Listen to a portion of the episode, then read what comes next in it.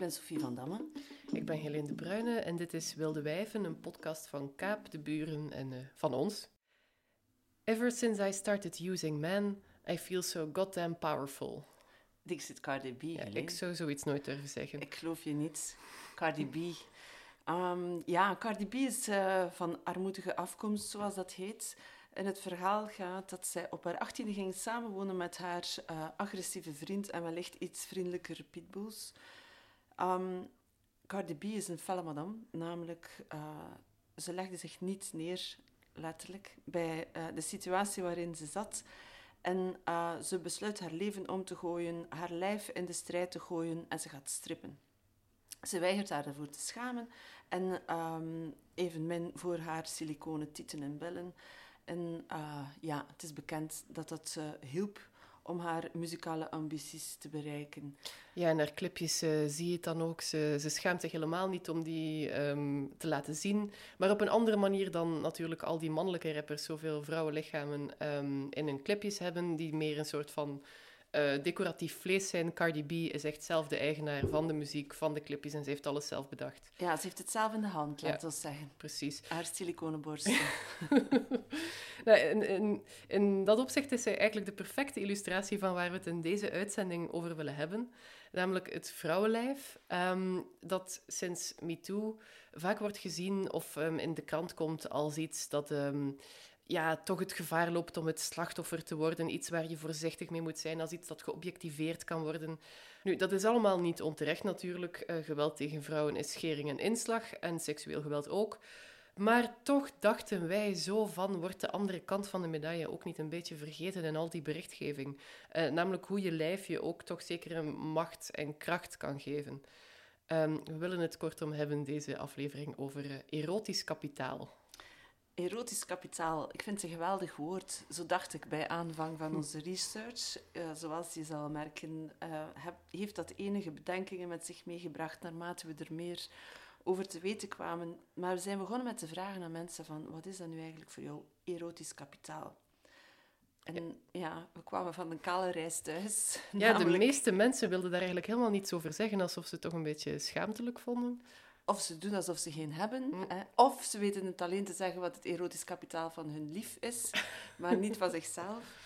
Maar uh, Sophie, die term erotisch kapitaal, waar komt die eigenlijk vandaan? Ja, die is eigenlijk nog niet zo oud. Uh, een zekere uh, Catherine Hakim, sociologe, heeft in 2012 een boek uitgebracht, Honey Money, Honey Money, Why, Why Attractiveness is the Key to Success. Ja, de titel spreekt voor zich. Hè. Zij... Um, ja, zij formuleerde een theorie waarbij, ja, dat is bekend, hè, dat uh, mooiere vrouwen het makkelijker maken, meer verdienen, dat soort dingen. Maar uh, ze heeft daar dus grondig onderzoek naar gedaan en ook een theoretisch kader uitgewerkt. En daarvoor verwijst ze naar de oude, grijze, wijze man Pierre Bourdieu. Lang mijn favoriete socioloog geweest. Ja, dat is wel verwonderlijk. Blij dat Pierre... Je, je weet dat ik naar iedereen luister als hij iets interessants te zeggen heeft. Want, uh, ja, nog, nog misschien even herhalen. Wat, uh, wat waren Bourdieu's gedachten? Onder andere, als het ging over dat kapitaal, uh, en dat is wel een waardevolle gedachte, denk ik. Bourdieu vat heel mo mooi samen wat je nodig hebt om het te maken. Economisch kapitaal, wat je hebt.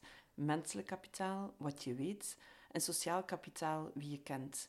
En die Hakim, uh, zij voegde daar dus aan toe erotisch kapitaal. Maar we eens even luisteren hoe ze het zelf uitlegt. It's a combination of physical and social attractiveness.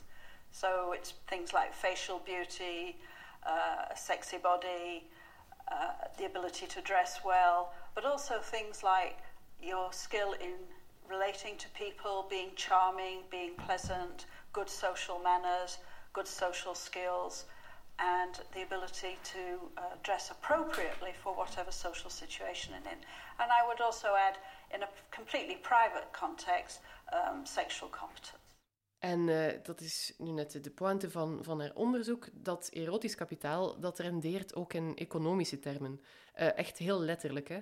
Volgens haar verdienen vrouwen die een erotisch kapitaal weten te benutten, maar liefst 10 tot 15 procent meer dan vrouwen die zich niet om een uiterlijk bekommeren.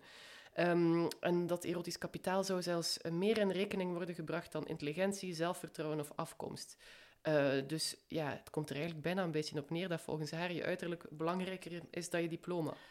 Ah, Helene, ja, Als vrouw dan toch? Ja, wel, dat is dus eh, mijn vraag. Dat is toch ook voor mannen? Je hebt van die mannen, ze komen de kamer binnen en ze vullen de kamer. En bij mannen wordt dat dan charisma genoemd. Dat klinkt ineens al beter, hè? Charisma. Charisma is veel eh, ja, aantrekkelijk. Ik zie dan wel ook eigenlijk een beetje een eh, grijzende ehm, man.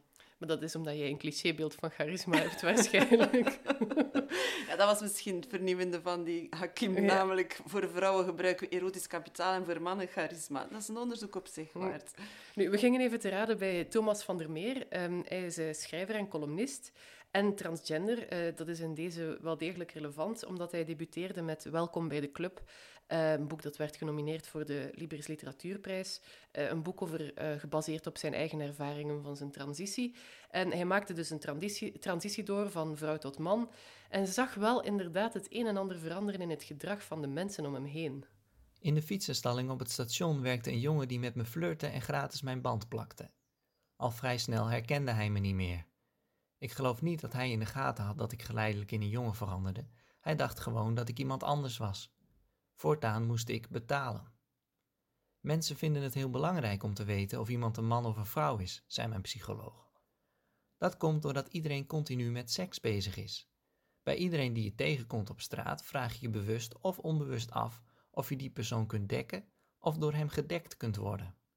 Daarom heb jij een probleem, zei hij, want jouw genitale status is onduidelijk.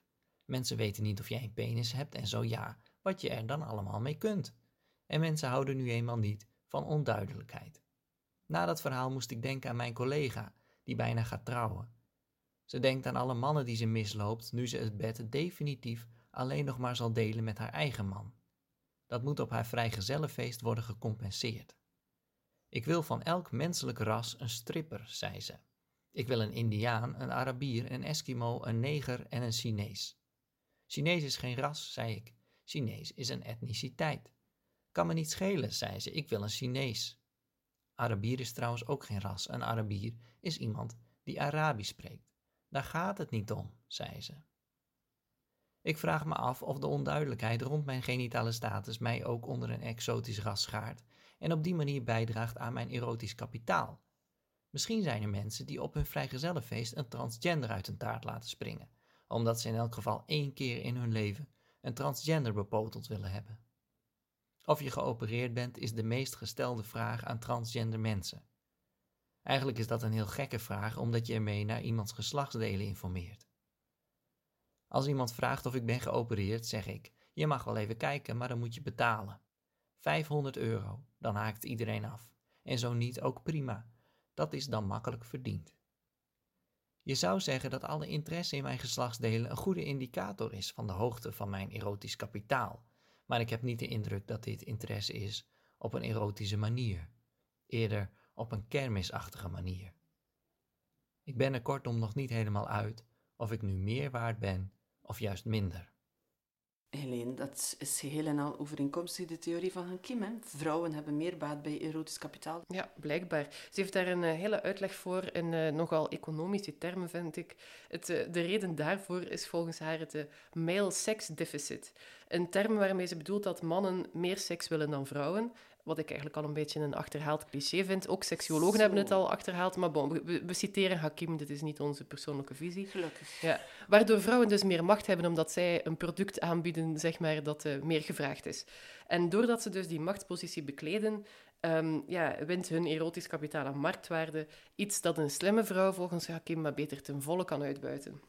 Ja, dat is echt wel het economische denken. hè. Mhm, mhm. Nochtans, Helene, ehm, dat erotiek en eh, economie samengaan en het, ja, het gegeven erotisch kapitaal, dat is zo oud als de mensheid is. Hè. Het oudste beroep ter wereld bijvoorbeeld, eh, sekswerkers.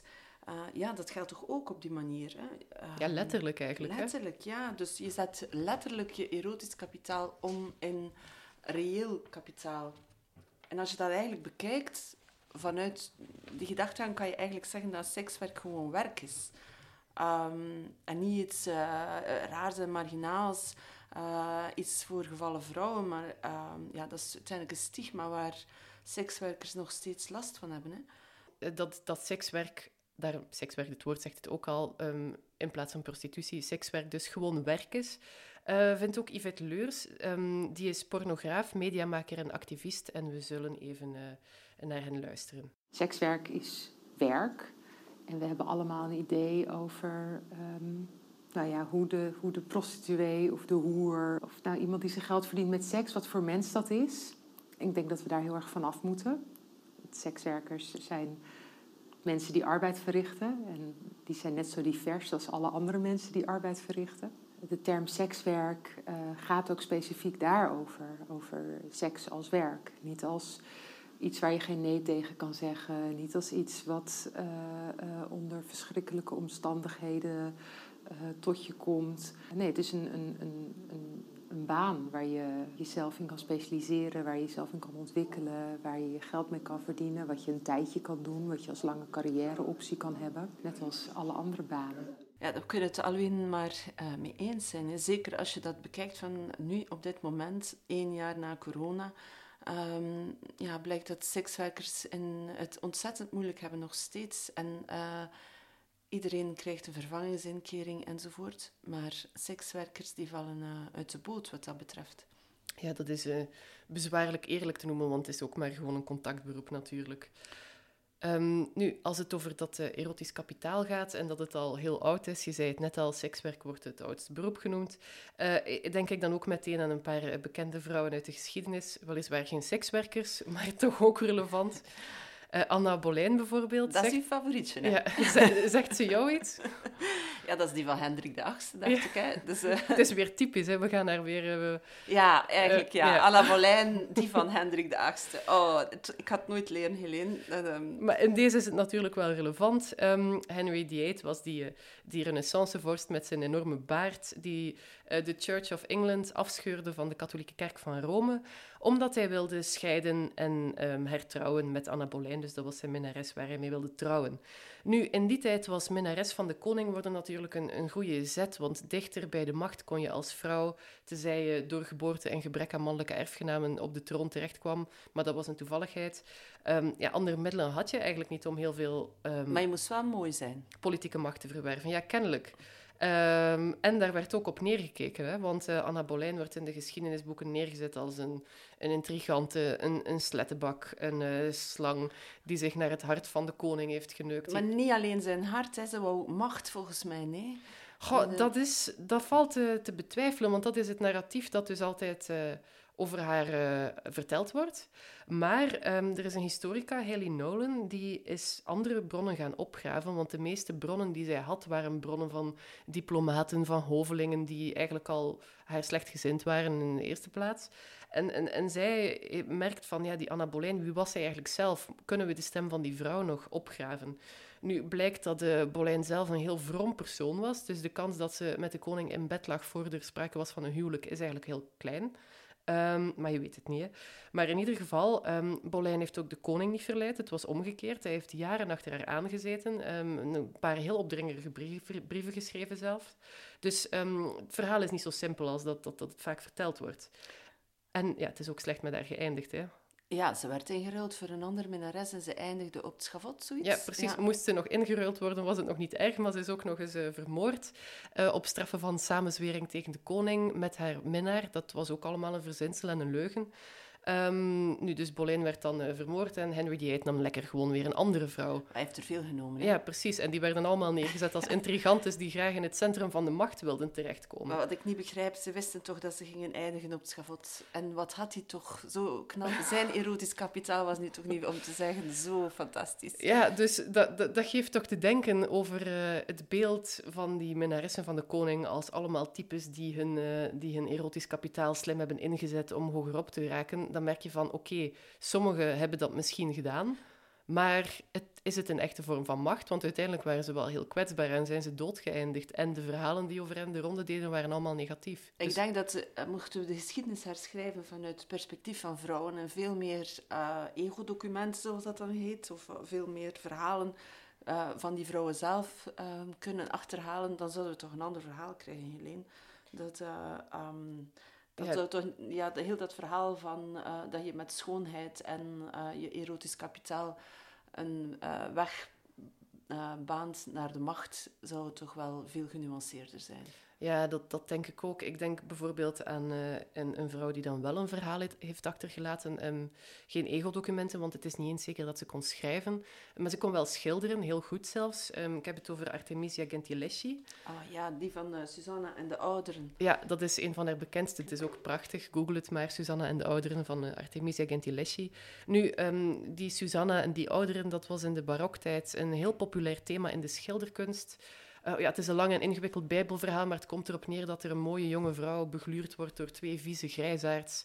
En um, de vervolgens, vervolgens geven zij haar nog de schuld van het hele gebeuren en wordt zij daar bijna voor gestraft.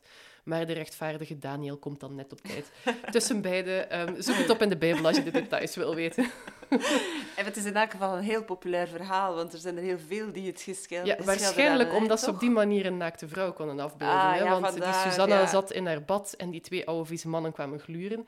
Nu, um, ja, die, uh, de meeste van die Susanna's, um, bijvoorbeeld die van Caravaggio, maar, of, of ook van Guido Reni, er zijn er heel veel die Susanna's kijken zo allemaal een beetje van oeh, oh, eigenlijk wil ik niet dat deze twee mannen naar me gluren, maar oeh, toch lekker. Zo'n soort van she says no, but... Ja, zoals recent uh, ook het geval was, die uh, vrouw die verkracht was ergens in Gent in een oh, toilet. Ja. En ze had het ook niet gedaan, want ze had, had het ook gezocht. Ja, want ze was toch te dronken geweest ja, en uh, niet duidelijk genoeg in haar afwijzing. Heel erg. En de daders zijn zonder celstraf ervan afgekomen. dat is 400 jaar later. Ja.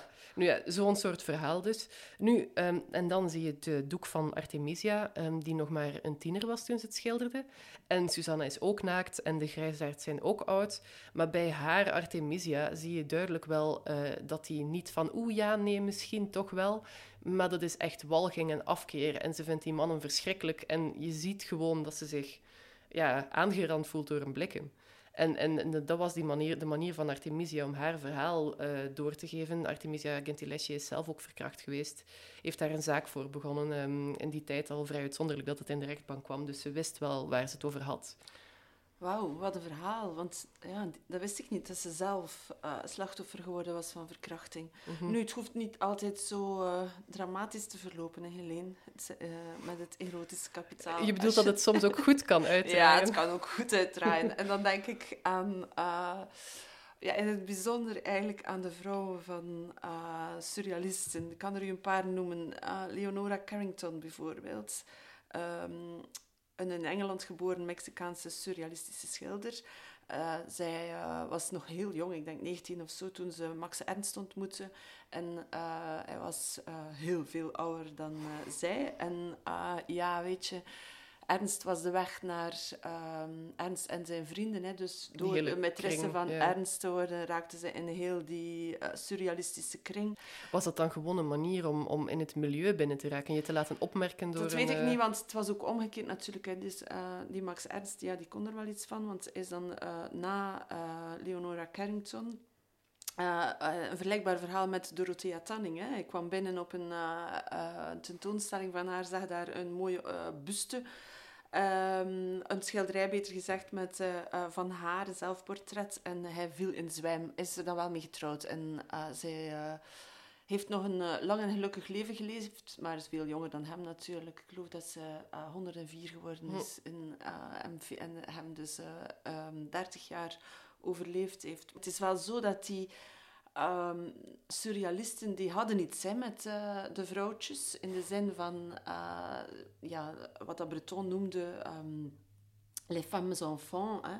Uh, heeft er eentje uitgewerkt in zijn boek Nadia. Maar ook um, bij de kunstenaars in het algemeen heerste zo'n beetje het sfeertje van meisjes, veel jonger dus, hè, die, dat dat heel erotisch heel aantrekkelijk was uh, als muze. En als ze dan ook nog een klein beetje gestoord waren uh, uh, of psychische problemen hadden, zoals bijvoorbeeld Leo Leonora Carrington, dan waren ze nog interessanter. Hè? dat lijkt denigrerend natuurlijk. Um, maar ja, op die manier ze,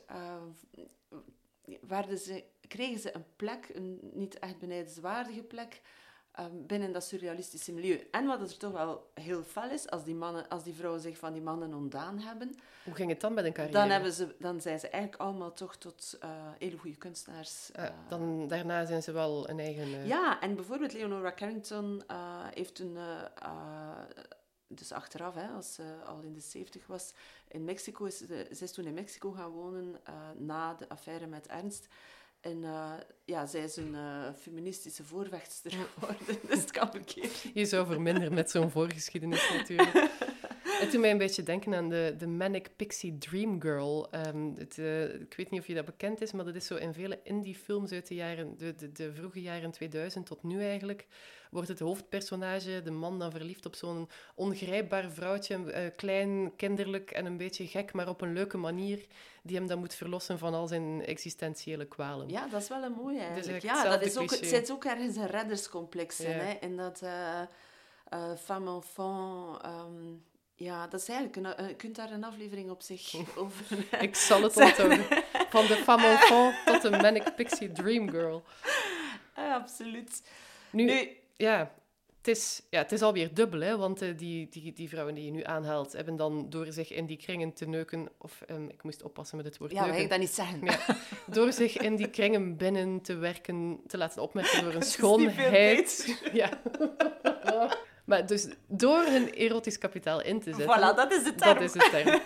Um, zijn, ze, zijn ze wel opgemerkt geraakt in die kunstwereld. Dus het, is, het, is, het, hoeft niet altijd slecht uit te pakken, maar het is natuurlijk wel dubbel. Hè? Want ja, hoe ben je dan uh, gelanceerd geraakt? Ja, door je schoonheid. Wie ja, je kan ook zeggen, die mannen, zeg, is dat de enige manier waar ze tegen vrouwen kunnen... Uh, ja. uh, dat is de enige manier waarop dat ze vrouwen kunnen aankijken of zich verhouden ten opzichte van getalenteerde kunstenaars, want dat is het uiteindelijk. Mm, maar, maar het is niet altijd zo geweest tegen Leen. Bijvoorbeeld uh, Bohaus, uh, bekend van mannen als Van de Velde. Um, daar ging het enigszins anders. stroming, uh, school. Ja, inderdaad. In de jaren 20, 30. Inderdaad. Toch? En de oprichter, de Duitse architect Walter Grobius, uh, die uh, had het uh, onwaarschijnlijk beter voor met vrouwen. In zijn statuten um, van zijn kunstacademie had hij eigenlijk opgenomen dat elke persoon met een goede reputatie, ongeacht leeftijd of geslacht en wiens opleiding geschikt was, dat die allemaal toegelaten moest worden, zolang er voldoende plaats was. Maar wat gebeurde? Onmiddellijk waren er meer vrouwen ingeschreven dan mannen. Dat was vast niet de bedoeling. Nee, toen, toen kreeg je het wel moeilijk. Dus te zeggen, hij nam er zich eentje als maîtresse. Dus zo, het was ook weer in theorie dan in werkelijkheid. Um, en wat er vooral gebeurde, en dat is eigenlijk heel erg, hè, want dus die vrouwen die kwamen massaal naar Bauhaus, die waren goed, heel goed, Um, maar die werden toch ergens afgeserveerd, niet aan de afdeling uh, architectuur, maar bij voorkeur textiel en andere softe uh, afdelingen. Toch terug weer aan het naaimachine, bij wijze van spreken. Um, en ook eigenlijk achteraf, die Bauhausvrouwen, die uh, komen nu pas in de belangstelling, want die, die vind je doorgaans niet terug in de geschiedenisboeken, hoewel ze met meer dan 400 waren. Alleen als vrouw van hebben ze het ah, gemaakt. Want, want ja, dat was natuurlijk ook een huwelijksmarkt, ja. die uh, Bohaus Club. Um, en ja, er is nog een heel mooi citaat van uh, uh, Alma Mahler, weduwe van, hè. ook een heel felle madame. En zij zei um, over de Bohaus dat er een dubbele standaard heerste. Mannen met veel vrouwen noemen we ridders, vrouwen met veel mannen sletten. Tja, ook alweer uh, nog steeds niet helemaal uitgeroeid, die sentimenten. Nee. We hebben het nu gehad over um, hoe vrouwen een erotisch kapitaal inzetten om letterlijk geld mee te verdienen, hoe ze het inzetten om in de kunstwereld um, opgemerkt te worden. Maar um, je kan het ook politiek gebruiken. ik denk aan een heel opzichtig voorbeeld eigenlijk, Femen. Ik weet niet of de luisteraar zich dat nog zal kunnen herinneren. Jij waarschijnlijk wel. Je bedoelt? Femen. Ja. dat ik dat mij nog herinner. Nee, maar het is ook weer niet zo... Nee, ik bedoelde niet dat je oud bent. Nee, um, ik vroeg me gewoon, waaraan denk je als je, als je aan Femen denkt? Aan uh, naakte vrouwen. Ja, Raakte activisten eigenlijk, echt um, felle, felle activisten. Ja, dat waren dus um, vrouwen vooral uit Oekraïne, maar dan later hadden die ook een tak in uh, Frankrijk, die in de jaren nul uh, en tot in het begin van, van, van het vorige decennium heel erg actief waren. Um, je weet wel, ze waren allemaal altijd zo naakt, of ja, hun tieten waren bloot, ja, en ja. op hun buiken en borsten waren um, uh, boodschappen geschilderd. Nu, um, ik betrapte me erop, ik dacht aan Femen en ik dacht, ja, maar uh, ja, ze waren wel feministisch, maar waar stonden ze nu eigenlijk voor? Dus ik moest dat nog eens gaan opzoeken. En uh, Wikipedia heeft mij, heeft mij geholpen. Femen heeft als doel om vrouwen wakker te schudden en zich bewust te laten worden van hun rechten en de mogelijkheid om zichzelf te ontplooien. Nu, dat is een beetje een vaag doel. En het is ook, denk ik, voor het grote publiek ondergesneeuwd geraakt uh, door al die beelden van blote tieten die natuurlijk allemaal de kranten... mooie vrouwen. Ja, al, Ook, ook dat.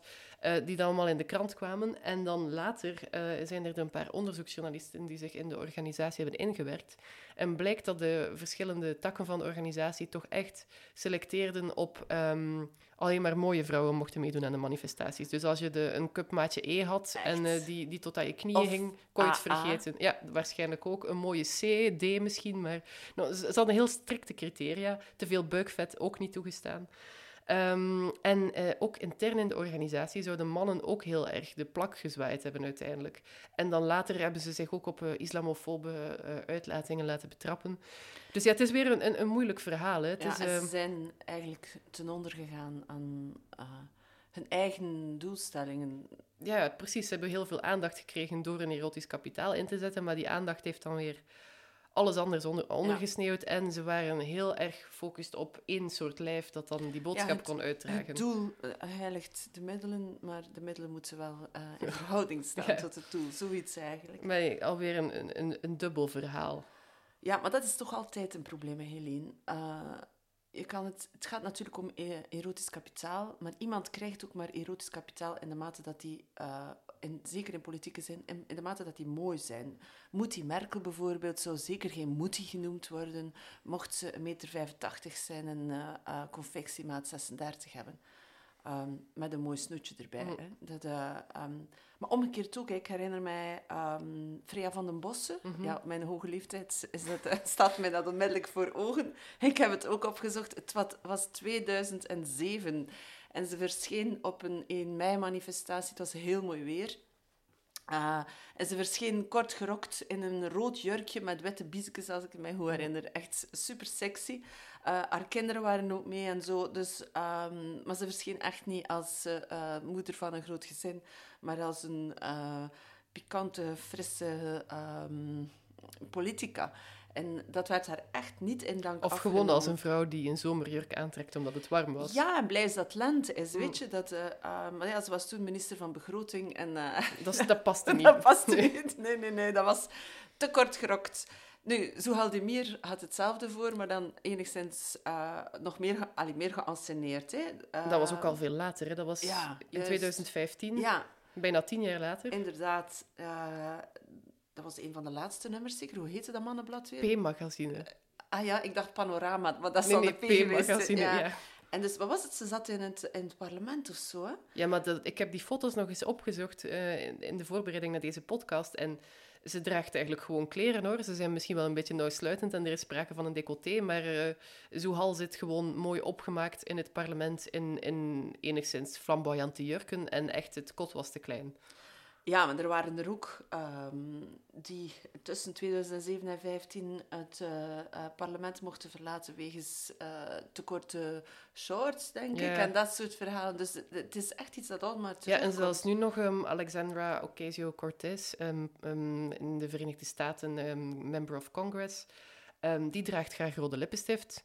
En uh, ze geeft dan ook zo tutorials op haar Instagram, want die is heel goed met het bereiken van jongere mensen via de sociale media, over welke lipstift ze gebruikt, als een soort grap. Maar uh, de kritiek is ook echt, uh, dan zou ze te oppervlakkig zijn voor iemand van linkse signatuur en zo. Ah, ja, ja, ja. ja, um, ja of dan Kamala Harris onlangs, hè.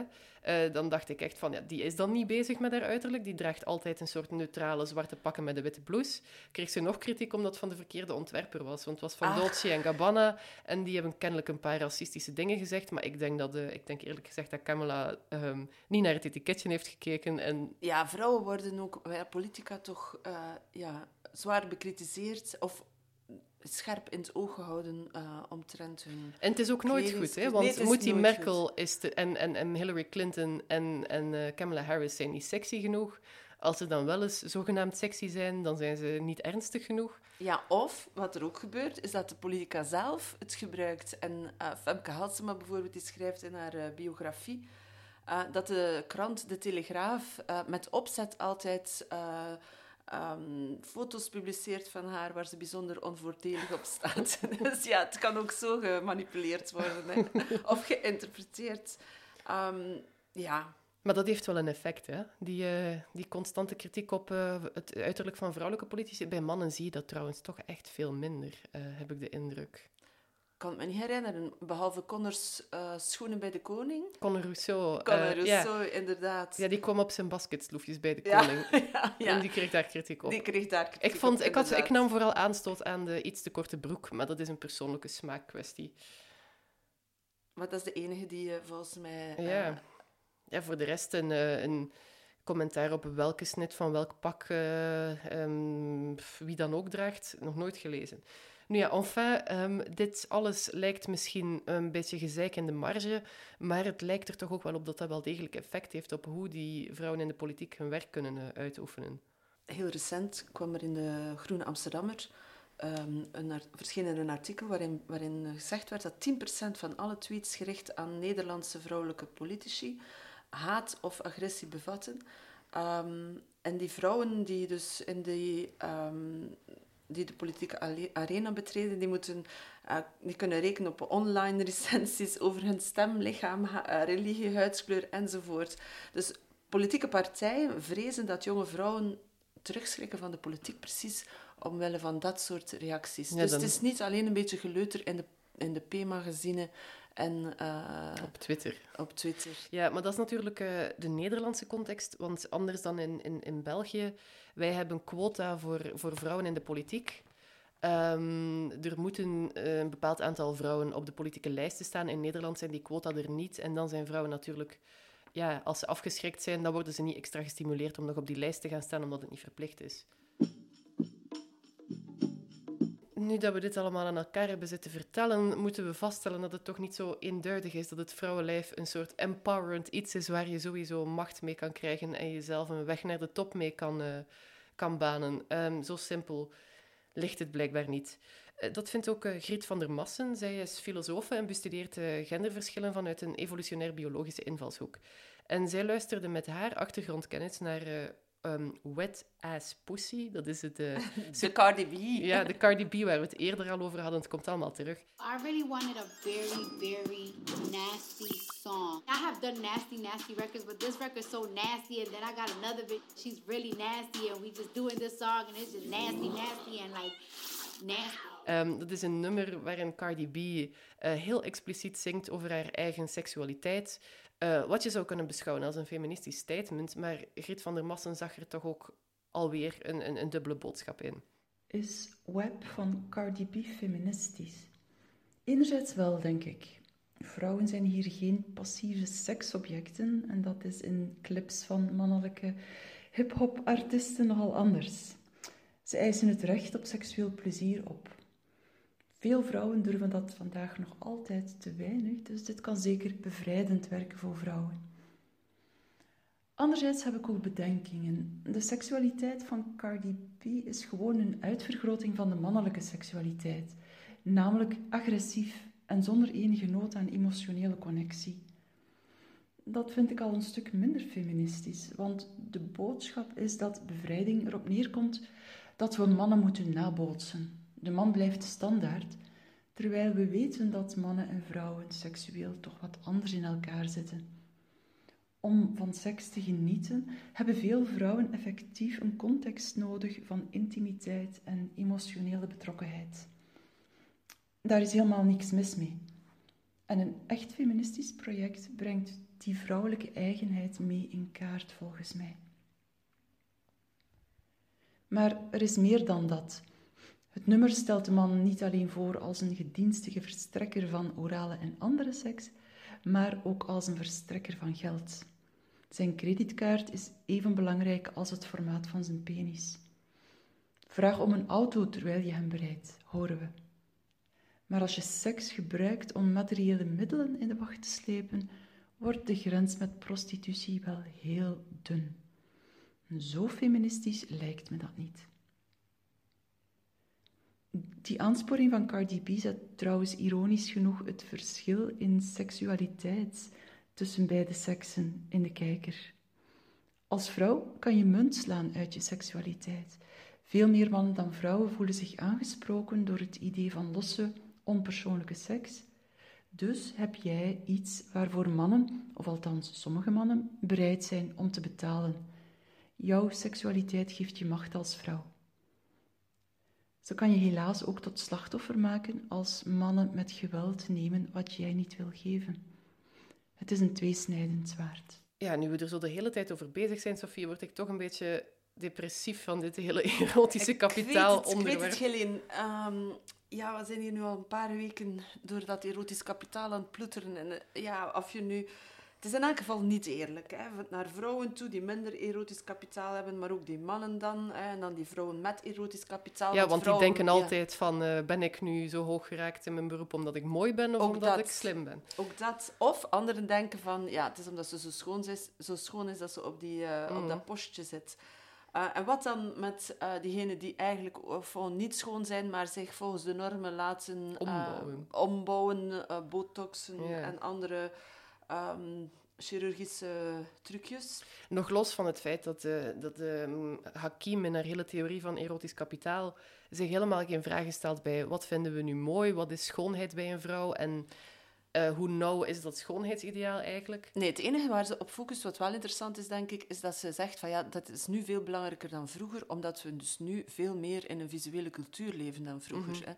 Dus uh, uh, we zien ook, als je bijvoorbeeld op Facebook iets post en er zit geen foto bij, oh, wat het mij doet dan denken, we moeten straks nog een foto nemen, anders bestaan we niet.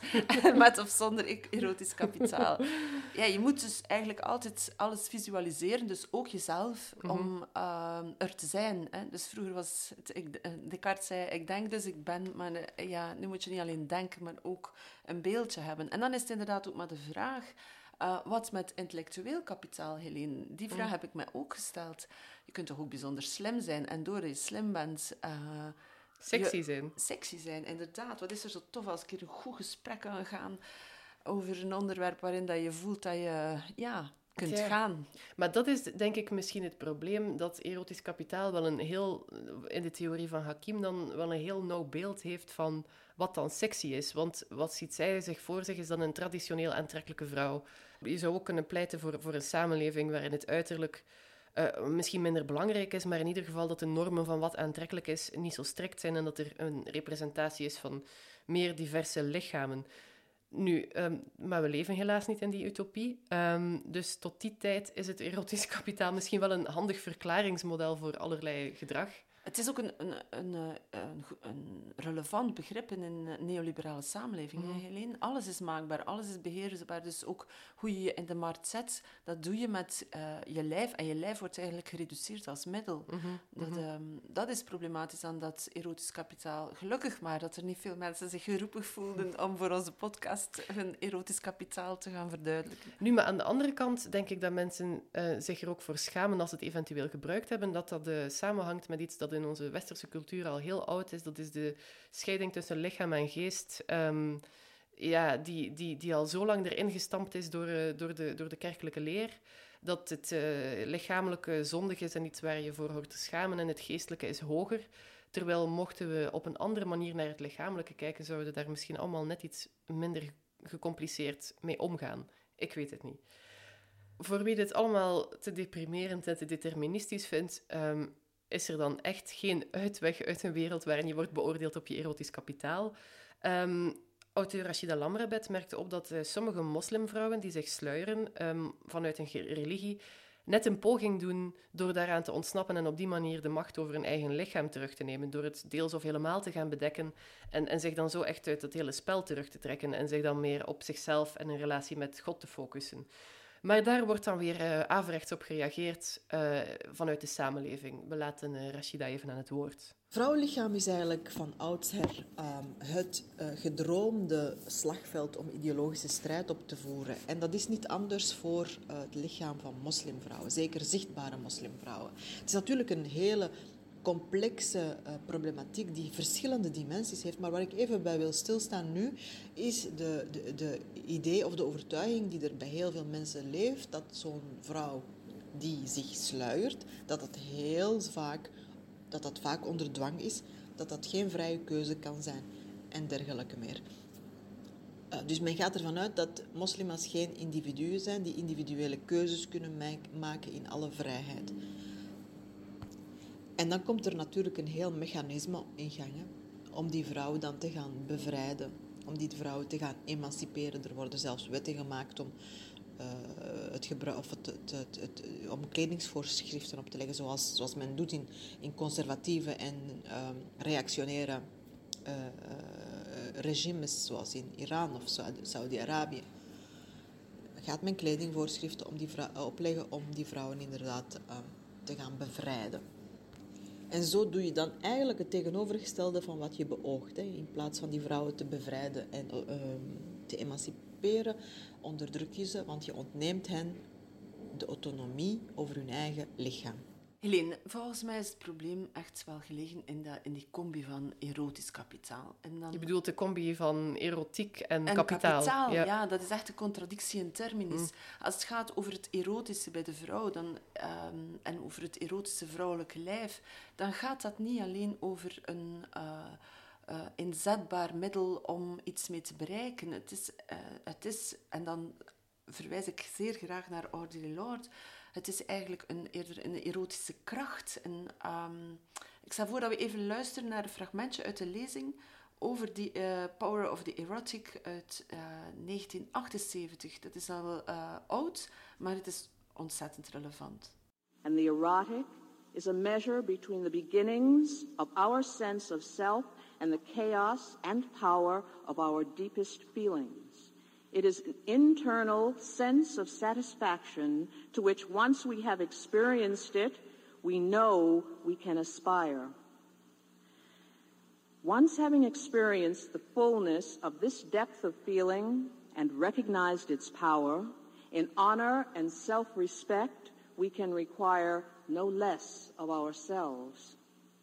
Now, it is never easy to demand the most from ourselves, from our lives, from our work, to go beyond the encouraged mediocrity of the society that we live in is always fraught with danger and with fear. And the function of the erotic is to encourage excellence. The function of the erotic is to encourage excellence and to give us the strength to pursue it. But giving in to the fear of feeling and working to capacity is a luxury that only the unintentional can afford. And by the unintentional, I mean those who are who do not wish to guide their own destinies. This internal requirement toward excellence, which we learn from the erotic, must not be misconstrued as demanding the impossible, either from ourselves or from others because such a demand incapacitates everyone in the process. Het erotische is dus precies wat vrouwen macht geeft, dat zegt ze. En dan, maar wel los van de instrumentalisering, um, zoals Hakim beschrijft bijvoorbeeld. Ja, dat klinkt allemaal heel mooi en, en aantrekkelijk als theorie, maar uh, we waren hierover aan het praten met, uh, met Stine Sampers van bij Kaap. En zij merkte een beetje schamper op van ja, uh, Audre Lorde was wel lesbisch. Ze moest zich niet verhouden tot alles wat ingewikkeld is aan de hetero-relatie, alles wat er al uh, eeuwen, millennia ingesleten is in de, in de, verhoudingen tussen mannen en vrouwen en, en alle clichés daar rond, omdat ze zich net niet tot mannen moest verhouden um, op erotisch vlak. Ja, dat kan. Dat kan. Ergens uh, begrijp ik dat wel. Maar ik denk dat er ook vrouwen zijn die dat erotische precies op een andere manier bekijken, zonder dat in verhouding ten opzichte van de mannen te plaatsen. En denk ik bijvoorbeeld aan een uh, Pipi Lottarist, een uh, hedendaagse kunstenares, uh, die in 1992 bekend werd met de video Pikkelporno, waarin ze seks op een vrouwelijke, intuïtieve manier verbeeldt. Dus seks, maar eigenlijk zou je kunnen, dus het erotische dus. Hè. En ze doet dat door op de, op, het, op de lijven die ze filmt um, cameraatjes te zetten. En je ziet eigenlijk een uh, soort uh, compilatie van die uh, lichamen die bewegen. Maar je zou bijna kunnen zeggen van binnenuit gezien. Mm. Um, tja. Een conclusie? Ja, dat, dat is, je, dat, dat, daar zijn we naar op zoek. Um, ja, zoals we al zeiden, dat erotisch kapitaal van Hakim is een nuttig misschien om bepaalde dingen te analyseren in, in, in de samenleving zoals die er nu uitziet? Ik denk inderdaad dat Hakim Ehm, of het feit dat we, dus, want, dat we in deze aflevering vertrokken zijn van Hakim, heeft ons toch wel weken aan een stuk bezig gehouden. Ja, wat stoort ons nu zo Ja. aan het erotisch kapitaal van Hakim? Ja, ik heb prompt al geen zin meer om mijn eigen erotisch kapitaal te gebruiken, want ik heb niet het gevoel dat het een, een werkelijke macht geeft of dat het werkelijk bevrijdend is. Dat denk ik ook niet. Het is zeker niet bevrijdend. Het is een, eh, zolang je het in een eh, kapitalistisch systeem plaatst, is het inderdaad niet meer en niet minder dan een kapitaal. En echt veel genot heb je toch niet aan een kapitaal, Helene? Ik pleit voor een eerherstel van het erotische. In maar de dan- echte zin van het woord. En het nutteloze misschien. En het nutteloos, ja, nutteloos. Als een kracht van lijf en ziel, dat bedoel ik. Ik pleit voor een, eh, het opheffen van het taboe op het erotische. En op die manier de kracht van het lijf herstellen. Zolang je natuurlijk economiseert, maakbaar maakt en inzetbaar, dan heb je het niet over het erotische, maar dan heb je het alleen over kapitaal binnen een neoliberale vorm van denken. En dat ontdoet het erotische van zijn schoonheid, maar volgens mij ook van zijn werkelijke kracht. Hm, ja, heel maar er mooi. is nog heel veel werk aan. Ja, ik denk dat we dat eigenlijk deels mee kunnen bereiken door ehm, betere porno te maken. Eh, er is al heel veel goede porno. Ehm, ik denk niet aan de mainstream porno zoals op Pornhub of zo, maar er is al heel veel goede queer porno en zo, die er echt wel in slaagt om een andere verbeelding van seksualiteit te laten zien. Een hele diversiteit aan lichamen, man, vrouw, alles daartussenin, en van, van seksuele voorkeuren. Een diversiteit van, van hoe lijven eruit zien en wat aantrekkelijk kan zijn. Ik denk dat dat wel tot de verbeelding spreekt. Een soort pikkelporno dus. Ja, eigenlijk wel, maar dan voor een, een breder publiek. Ja. Misschien moet, de- moet de VRT dat dan maar eens gaan uitzenden. Goed plan.